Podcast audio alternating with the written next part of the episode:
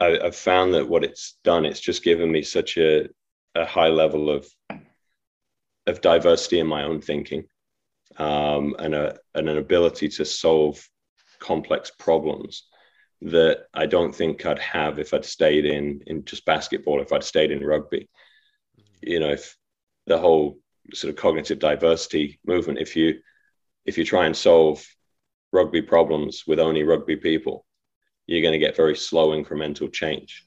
Right? But if you if you bring people and ideas in from other worlds, immediately you start getting step changes.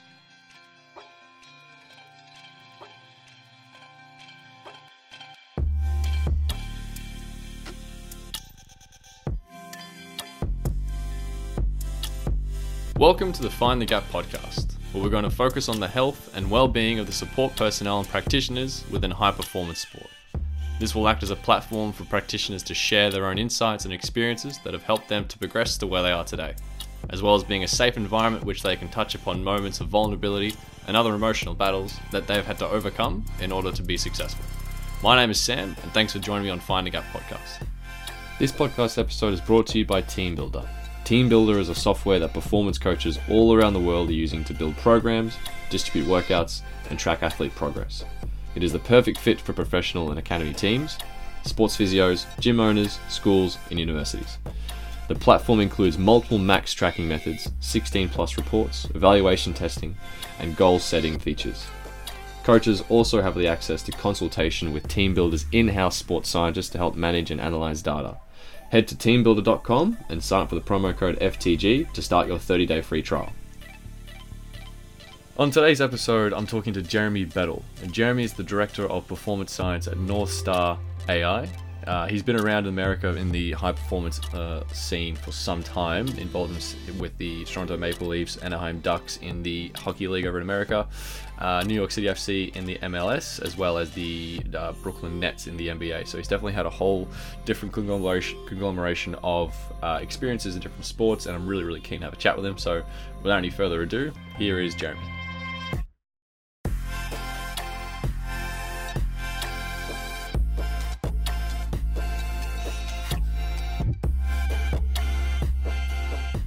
Ready? Perfect. Cool. Jeremy, mate, thank you very much jumping on today. Uh, 6 a.m. I think it is over there. That's right.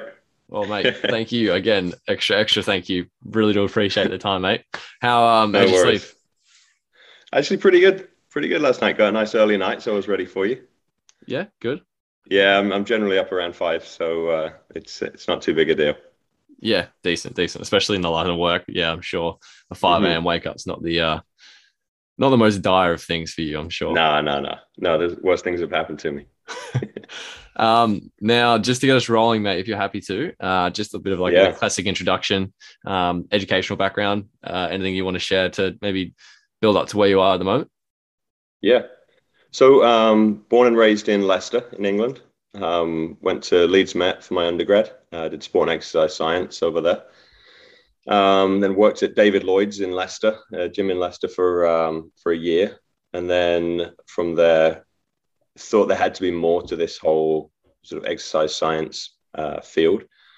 Um, still very early in sports science in sport, uh, so you know there weren't a ton of jobs over in the UK at that point.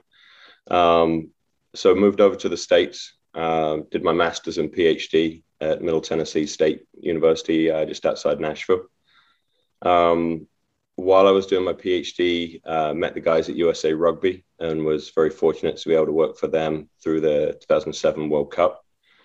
Um, moved out to Santa Barbara to work for um, a physical therapy company, uh, Hayashida and Associates.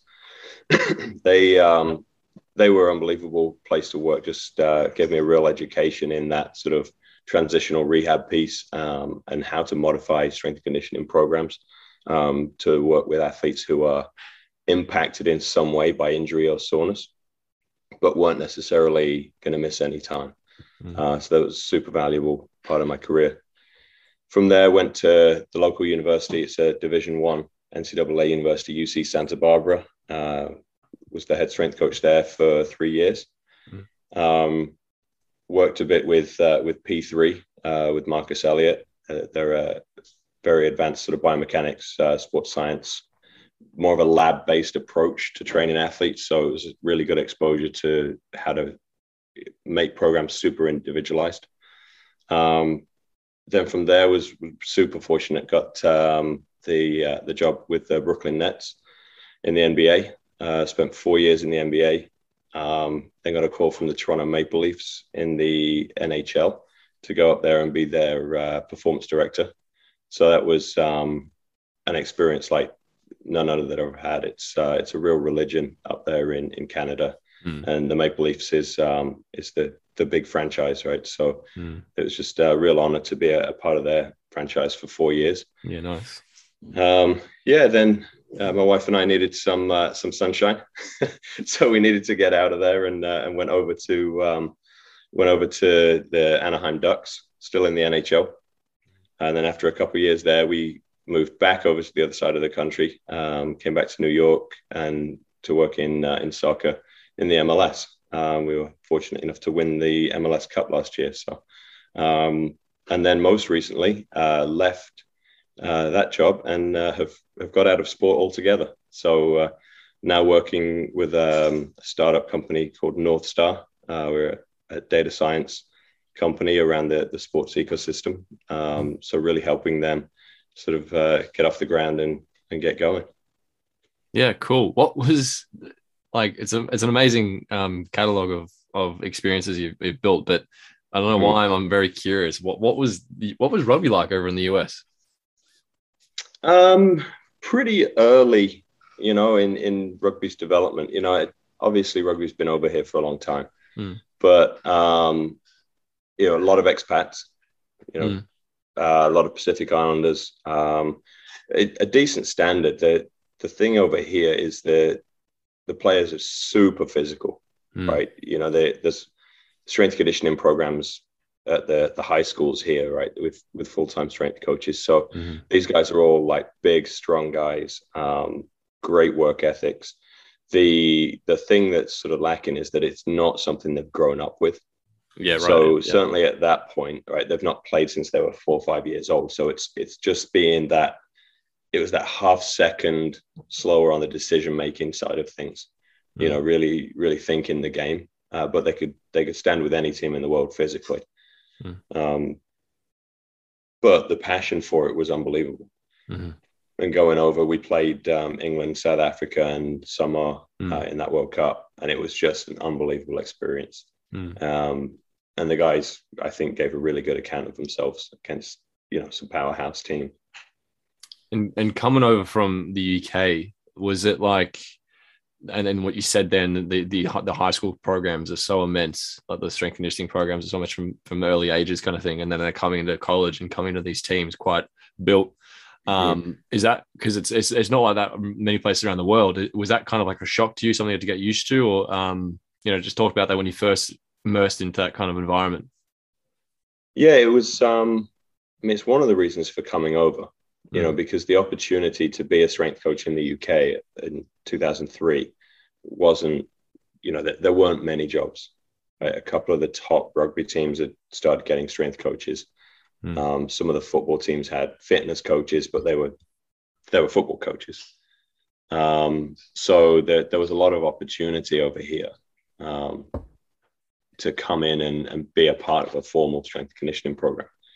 You know, that's something I, I tried to to do throughout my my grad school was spend time. You know, even at Middle Tennessee, they had an unbelievable uh, strength coach and a, a, great program around strength conditioning. Yeah, right. So I tried to spend a ton of time around those guys. Go to like Tennessee Titans had an unbelievable program, uh, the, the NFL team, and so went and visited with them, and it was just an opportunity to immerse in in such a professional environment, mm. Which you know rugby when I was playing was it was very amateur. It was was amateur, right? So 95 and 96 it turned professional. Mm. So these weren't structures that had ever been in place within any of the clubs. So I think as I was leaving, Tigers finally had a, a sort of fitness staff, and that they'd come over from uh, from Australia. Mm-hmm where it was a little more common than than the UK. Mm-hmm. Yeah, yeah, cool.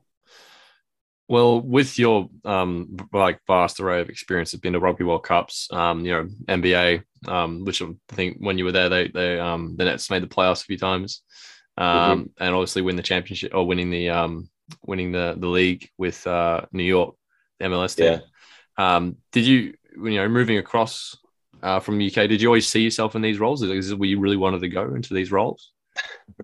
Or was it just I don't like... really know where I saw myself. Um, mm I planned on being over in the States for a year to do my master's. Um, we're coming up on 20 years ago now, right? Yeah, so, well. Um, no, I don't think so.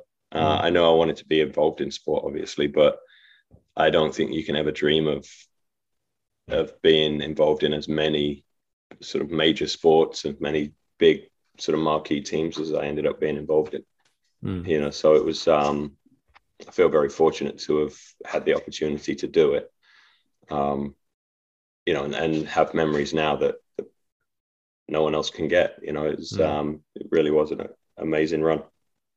And so, from your point on being this long into your uh, adventure in America, would you say it's worth definitely traveling over to another country to seek out work if you're in the kind of uh, industry that you're in? Yeah, no question. Uh, I think that the strongest point in my career is the diversity um, of, of, my experience. Mm. And I think that the more of that you can build into your career, um, the more you can learn from other people, other cultures, then it, it just it makes you a better practitioner. You know, being in three or four professional sports leagues now, mm. as you go into teams, there's very little you haven't seen, right? And so it's almost like you go in with a product rather than a, a group of ideas, right? Because mm. you've solved most of the problems that an athlete or a, an organization are going to face in in some variety and the sports are, are, very similar as you go through you know culturally and you know the human body is the human body so I, I, think that we're able to to go between sports and countries pretty easily mm. um, but there's a big cultural shift so i think you you've got to be ready to accept that shift and and go into the culture and embrace it rather than try and impose your own sort of culture on your new environment. Mm, yeah, and challenge yourself. Like always trying to go yeah. out there and and challenge yourself to like be further yeah. developed for sure.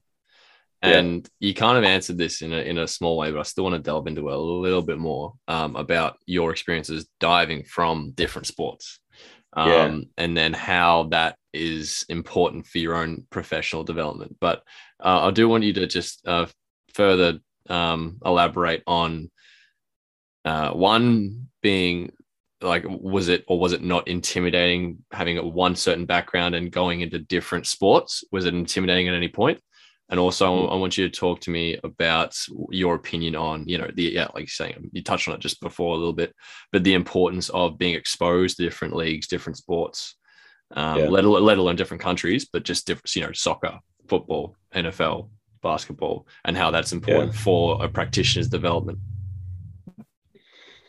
yeah, I mean, first of all, it's terrifying. You know, mm. you you bloody scared to death before you go into some of these environments for your first day at work. Mm. You know, because you you've no idea what you're walking into most of the time. Um, and you know, going from growing up as a rugby player, um, didn't play any other sports, just really focused in on rugby.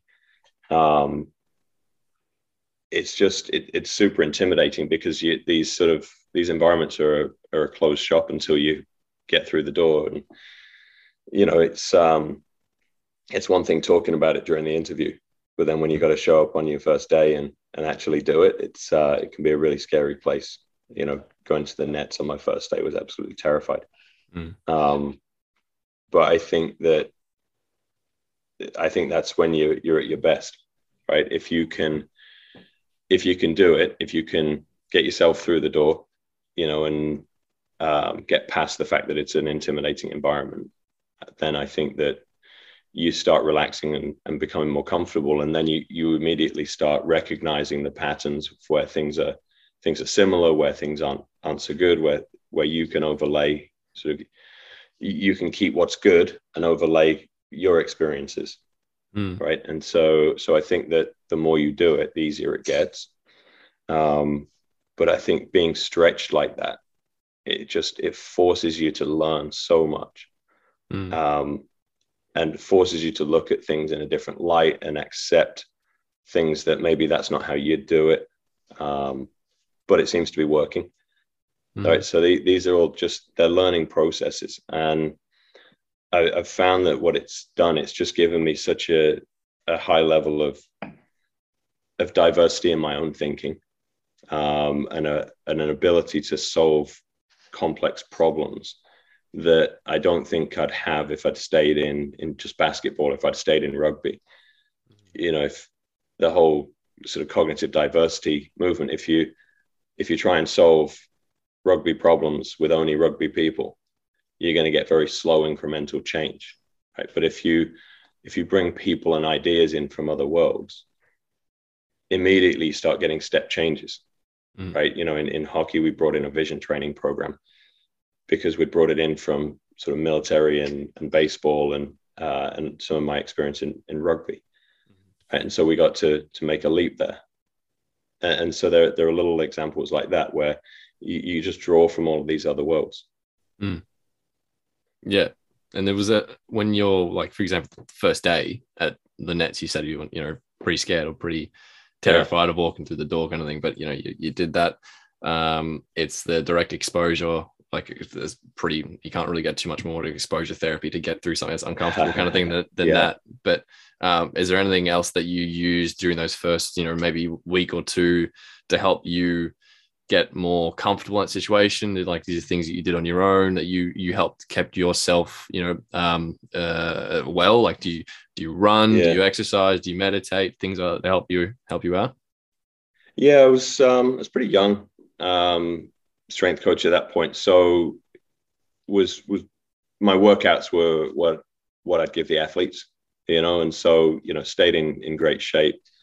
Um, and then from a, a, sort of mental health and cognitive side, I've had a, a, life coach and therapist for well since before I was at the Nets. Mm. Um, and so that became something that was really important in my life to to go into these new environments. Um, uh, he's a, a practitioner who's an expert in interpersonal relationships.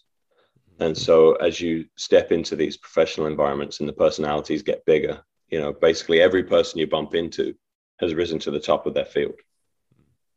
And so it, it's really, it's a challenging environment, just personality wise, and you've got to learn how to deal with people.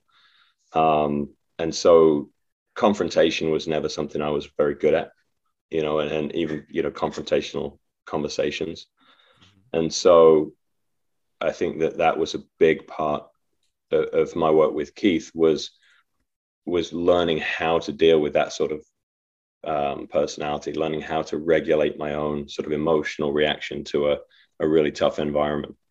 Um, and throughout my career, we we sort of did work on that in the different environments I was in and, and with the different coaches I worked with.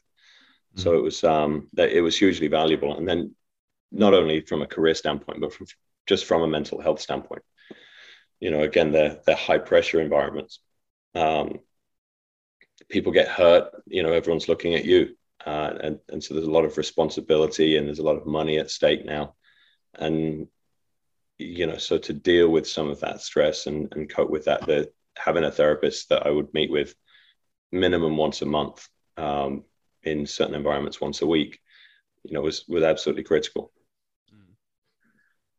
Yeah, for sure. Like especially in such a results driven industry. Mm-hmm. Um, everyone's looking at you all the time. It's uh, people, you know, one decision that might be a success for many could be a failure to some. Yeah. Um, and it's the ones that perceive yeah. it to be a failure, the ones that, you know, maybe critique you heavily and it's out in the media or whatever it might be. Like you said, yeah, um, uh, but I want to just first on hit again something you just mentioned before about like the, the confrontation uh, with relate and with relationships within these leagues that have people that have met the highest standard of their job or of their of their mm-hmm. practice, um, and and it's not I think too outlandish to say there's a lot of egos out there in elite sport. Like there's a lot of people yeah. out there who who sort of my way or the highway. Um, yeah how how does it affect yourself? And you say you try you don't like confrontation. You uh, back then confrontation was a bit hard for you. Mm-hmm, mm-hmm. Um, going through it in, in a situation like that where someone is you know very standoffish or um, hard to hard to convince of different ways you know how, how do you deal with the personalities like that? Yeah um, differently now than i used to. And uh, you know I, I, don't think i like confrontation any more than uh, than i used to. I'm just better at dealing with it now. Yeah um credit I'm, to the quite therapist, good at it I'm now. sure. yeah exactly exactly. Yeah. um and so how do you deal with it? Well I think these people have produced really good results doing things the way they're doing them. And I think there is so much pressure on everybody in an organization mm-hmm. that it, it's very difficult to convince someone to change because if it doesn't work, their career's on the line. Right. And and so it's imperative that when a coach comes in, whether it's football, basketball, or, or any other sport, they need to start producing results immediately, or they could be gone again within six months. Mm. And so I, I, think you've got to approach it with a, a, very high degree of empathy, you know, for that individual that's in that position. And and we sort of forget that human side of of sport because coaches and players they get paid a lot of money, mm. but they they do that because they might only be there for six months or maybe less in certain situations. So I don't think that people are intentionally trying to ignore or disrespect you. And so, like going into it with an understanding that of the pressure that someone else is under is critical. Then you've got to understand their system. You know, why are they doing what they're doing? What results are they producing? And then layer in your own opinions on how you can add to it. How can you augment what that coach is doing with your own system? And where there are um, improvements that you can make it, it's a change management process right? This is not just you going in and, and just telling them how it's got to be. Change is really hard for people and especially people who are really good at something um, because they, they've always been an expert. And so managing that change is a slow process and it, it's a people process rather than expertise process. Because mm. so, change, change always thinks that there's a, there's a risk of loss in change, right? Exactly.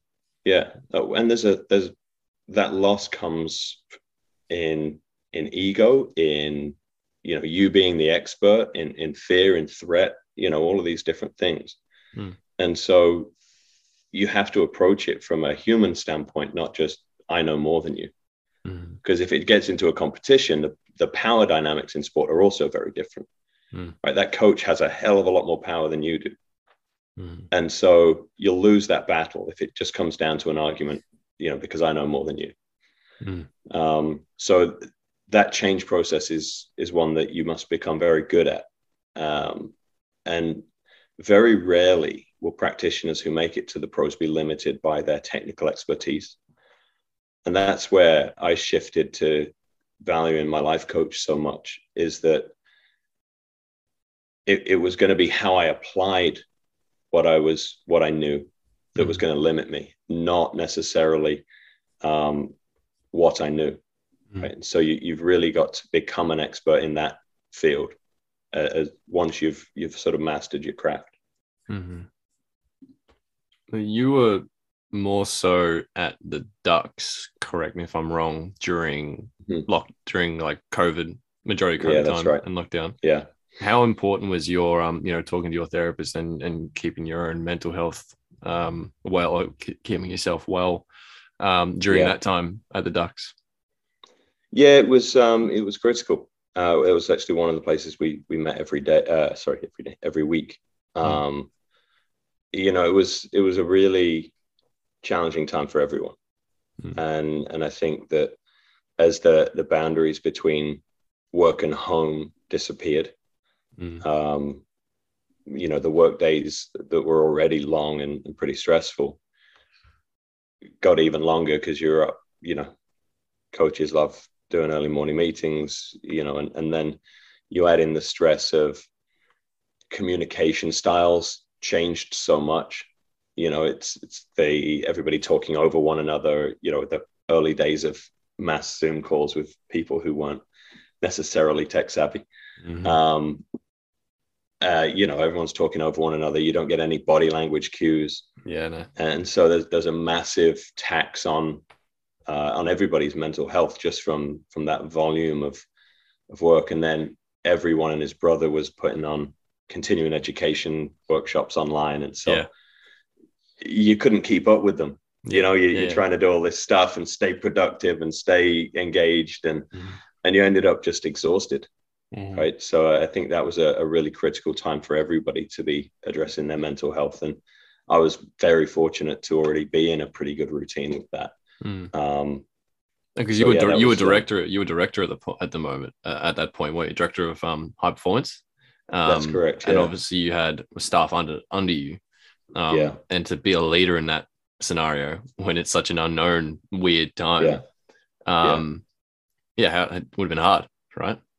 yeah it was really hard um yeah i think it was it was a case of staying connected with everyone um we made sure we did a uh, a check-in every monday you know and just did a, a zoom call um with the the entire staff including the minor league staff um and just we we did stuff like everyone researched the topic and did presentations to one another and Yeah, you know just just checked in so we could see everyone and, and stay connected um made sure the communication channels were really good um that, that we were always sort of everyone was informed as much as we could about what the new processes were and, and how we were going to do things Mm. but it, it was um i think it was challenging for everyone you Mm. know because they're, they're not they're also not environments where you go into lockdown and everyone just says okay well go on holiday and we'll we'll let you know when when it's time to come back. Mm. you know it, there's a, in professional sport there's there's a very strong culture of presenteeism. And so basically mo- most coaches and, and gms certainly in hockey if they can see you you're working. Mm. right? If, if they can't see you you're not working. So it was sort of worst case scenario Mm. um, for a lot of people because they couldn't be seen doing any of their work right and so people started getting you know or, or not really targeted but you know like well what's this guy doing Mm. Well, That's a, that's a really good point. he's doing his work you know but Mm. like normally you walk in the door and everyone sees you and like you could walk in the door and everyone see you and you're not doing anything but okay he's at work good Mm. Yeah, that's, a, But- that's a very good point. Yeah, you could be at home super productive and everyone thinks you're you're on holiday, right? So it's uh it, it was a challenging time in that regard as well. Everyone's sort of trying to prove that they're working, Yeah. um, but with no real way to do that. So Yeah, true. Yeah, I never thought about that. Um, uh, that that side of it in this industry. That's that's Yeah. very true. Mate, I'm just going to hit you with this next one. Is wh- when um Yeah. when when is the last one or the last time you were not the last time? Sorry. When is when is the time that you were most vulnerable or you've been the most vulnerable in your life? um that's a really good question. I um you know, I'd say um probably at the Ducks. Um, you know, it was a it was a challenging role. Um very different environment to the Maple Leafs.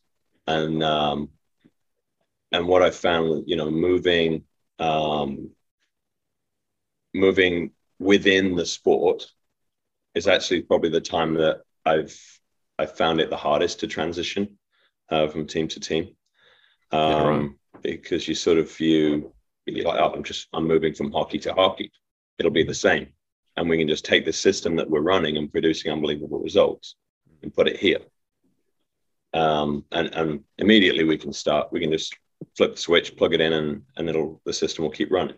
Yeah, right. Um, and it's again, it, this is probably the, the biggest lesson I've I've had in terms of it being a human change management process.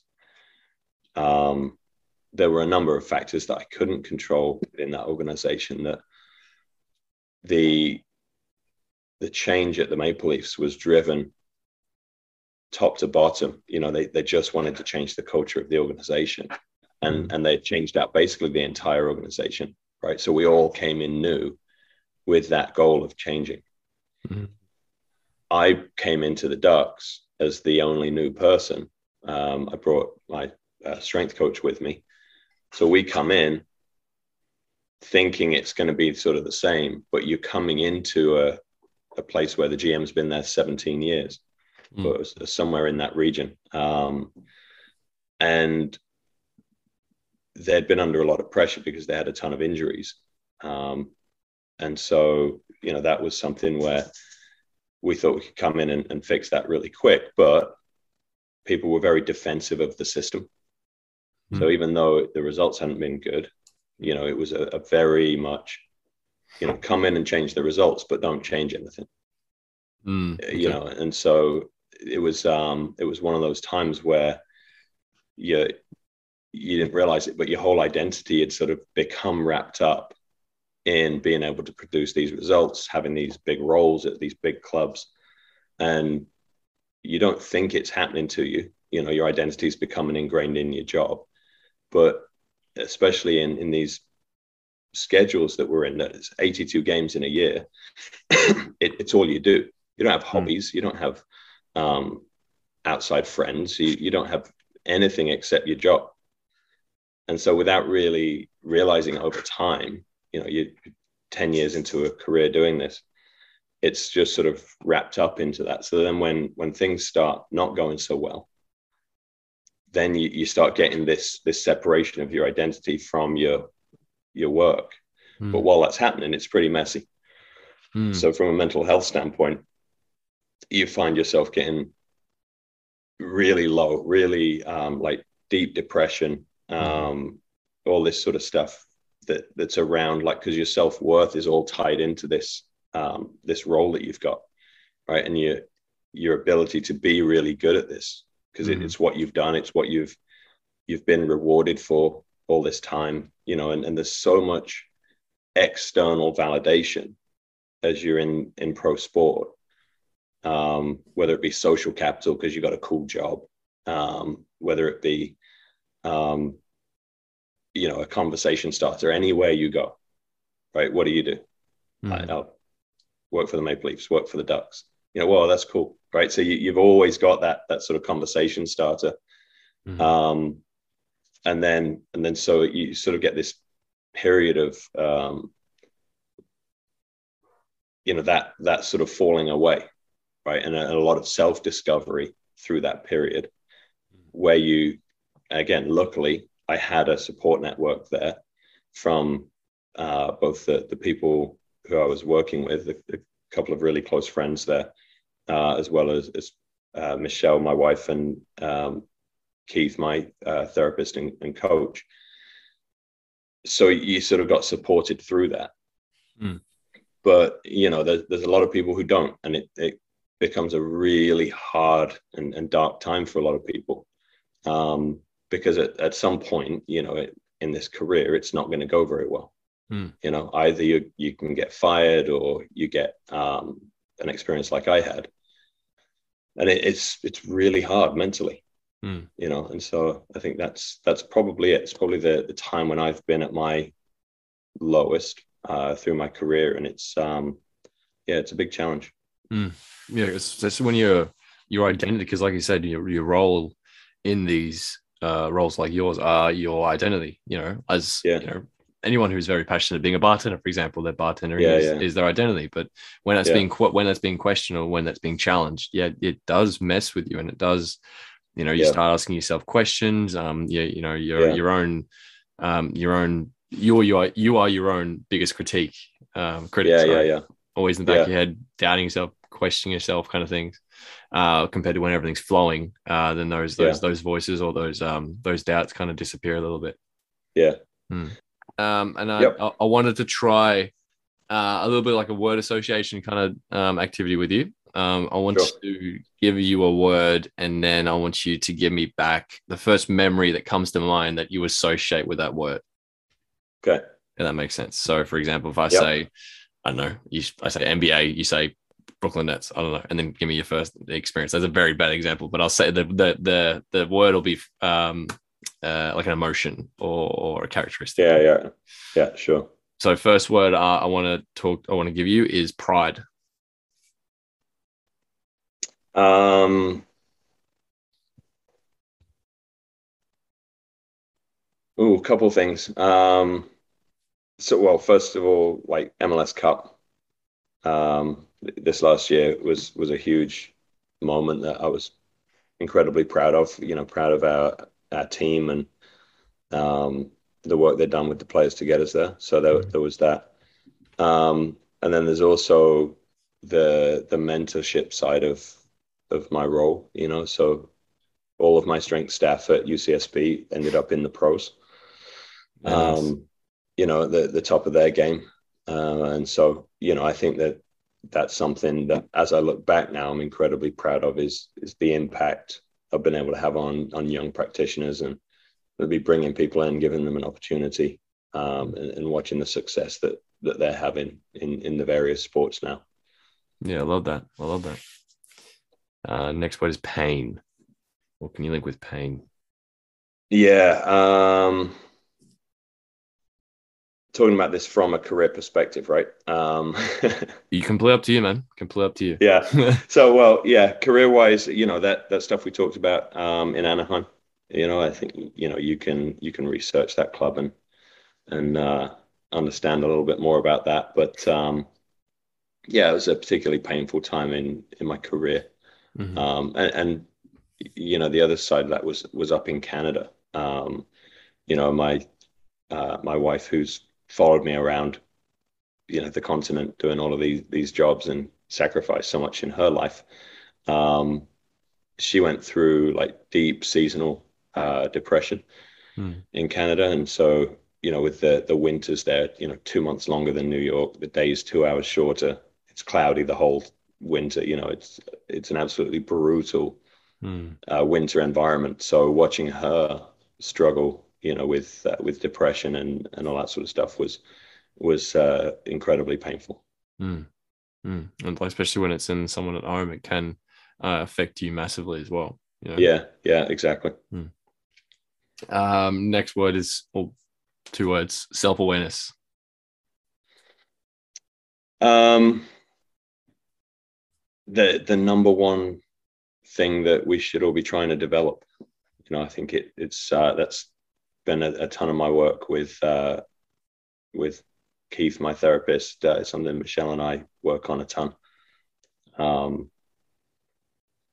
and I, I, think that you know, as you get on in your career, you become a little more aware of yourself, your own behaviors, and and how how you impact other people. Mm-hmm. Can you think of any um, time in the past where you've really been aware of your own emotions or, or actions at a time when you know for example you might have uh, reacted to something and th- thought back and gone oh actually i should have done that. Is there anything that sticks out um yeah uh i think the f- you start going through that at um as you get into your career and you know especially early on back when you know everything um you know it's uh you, you have very strong reactions mm-hmm. um, surrounding your own opinion mm-hmm. and and how right you are about everything.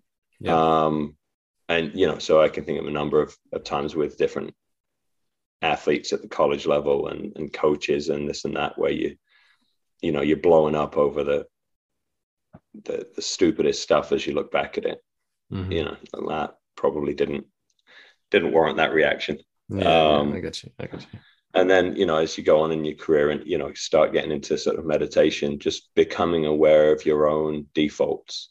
Mm-hmm. um you know your own like you said just aware of your own emotions a little bit more introspection where you um you walk into work and you, you start feeling that you're just not feeling right and you, you can actually do a check-in with yourself and recognize that you're anxious. Mm like, okay, well, what am I anxious about? And, and sort of do a little inventory to yeah. help you deal with that emotion as opposed to just sort of spiraling away with that and, you know, being reactive all day. It just gives you a minute between stimulus and response to decide what the, the outcome's going to be. So hmm. I think that that's, yeah, it's something that becomes more and more important. Um, and the earlier you recognize that, the better. For sure. Hmm. Well, in your opinion, then, because of most of your roles have been um, within the high performance sport have been a lot of director roles, have been um, mm-hmm. with people underneath you. Like, wh- where do you think we, as you know, as say we as a society, for example, Americans or wherever, we'll say humanity. Uh, it's, a, it's a big it's a big question. So don't overthink this one. It's maybe a better. Right. I'm, I'm asking it the wrong way, but where do you think we are in terms of talking about mental health in the workplace in elite sport? Uh, and now you're moving out of the industry a little bit now. Uh, do you do you feel like you still have a role to play in that? Um, I the, there's more awareness. I don't think we have a clue what to do about it. Hmm. Um, you know, I think I think people are still very uncomfortable with it. Um, I, I just think we we are talking about it, which is the the very, the really important first step, because if we're talking about it and we're aware of it, it, it's sort of you have that cognitive dissonance where okay we're not doing anything about it right? And and wherever there's that friction between being aware and not acting i think there there is a, a stimulus to to create solutions. And so i think as an industry we are we are working very hard to to try and solve some of these problems uh, in a lot of cases. Um, but it, it takes an organizational approach. It's not something that me as a performance director can do on my own. You know, I think the I think it needs to be a part of uh, coach education um, because you know coaches tend to be, as we discussed, very direct, very you know in some cases confrontational, um, and lose that empathy mm. for the the human being that they're dealing with, mm-hmm. right? And so I, I, think from an organizational standpoint, um, if if it's a transactional organization from the general manager and, and, coach, it can be very challenging to keep a culture of compassion and empathy as we as we go down the chain. Yeah. Um, but I think if everybody's approaching it with that compassion and empathy, mm. you know, or, or, at least an awareness and an attempt to do something about it, and openness to it, then I think we can we can solve the problem. Mm. Um, as far as having a role in it. I, I absolutely think that it's a big part of my role as I move away from sport. Um, because you're just sort of a little bit more free to talk openly about, about your experiences and, and things that are going on within in clubs um, without any, you know, the, I don't have any fear associated with it, with any repercussions. I don't have any, um, I don't have any reason not to to speak up about stuff, right? Mm-hmm. And so I, I, think that I, I, do. I still have a big role to play in, in helping the industry transition there, uh, as well as normalizing that conversation. Mm. You know, you and I talking about having a therapist and and somebody in my roles, you know, where where we're supposed to project strength and leadership and all this sort of stuff. If it's okay for me to have one, mm, it yeah. should be okay for you as a young practitioner to to pursue that that same sort of way. So I can um, I can normalize it and let people know that everybody's struggling with it from top to bottom. Mm-hmm. You know, and so when young practitioners are coming in and a ton of pressure and they think I'm I'm good with it. I'm a, you know, he's he's doing fine. You know, you're not the only one. Your mm. boss is struggling as well. you know? Yeah.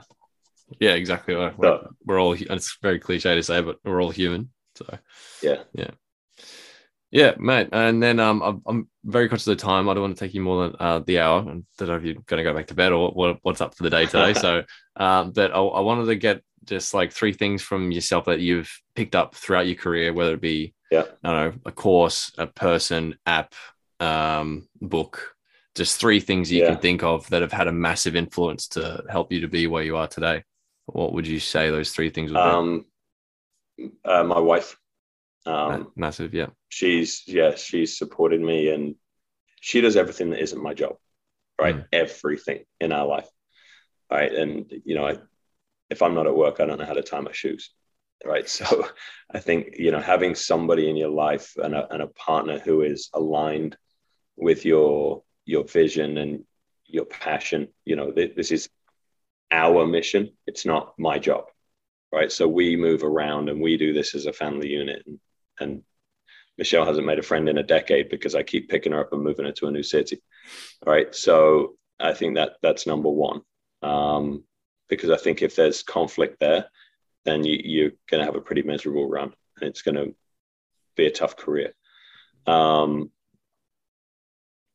I think, secondly, um, finding things like meditation, um, you know, and, and, mental health practices like that have been really critical. Um, starting out with Headspace, the app. Um, yeah, nice. You know, because learning how to meditate is hard, right? So having a, a, structured sort of way to do that, you know, it, it makes it a little less esoteric and, and, a little more just follow these instructions. Mm. Um, so I think that helped me build the habit. Um,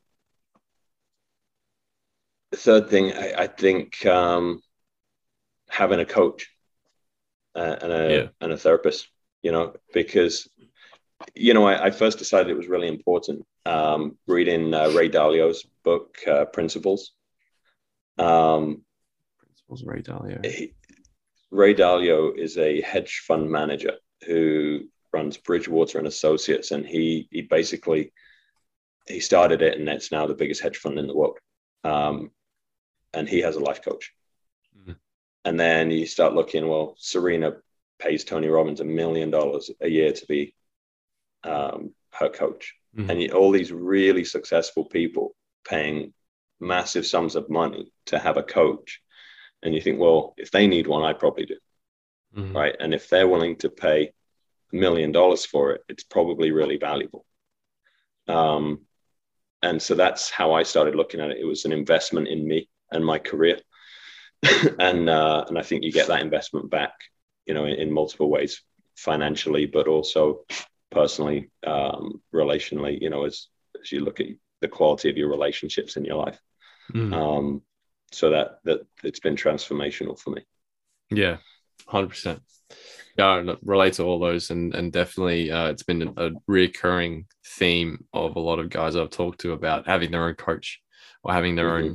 own, um, you know, performance coach, whether it be a strength coach, trying yeah. to get someone to train them, like they feel it as as valuable as you know uh, the the mental side of things, the mental their yeah. own mental well being, um, and for them to learn as well. Like you're saying, we, we, mentioned earlier in the podcast as well about not knowing everything. Um, yeah, and I think even coaches having coaches, they can learn from them as well. Yeah, uh, for sure.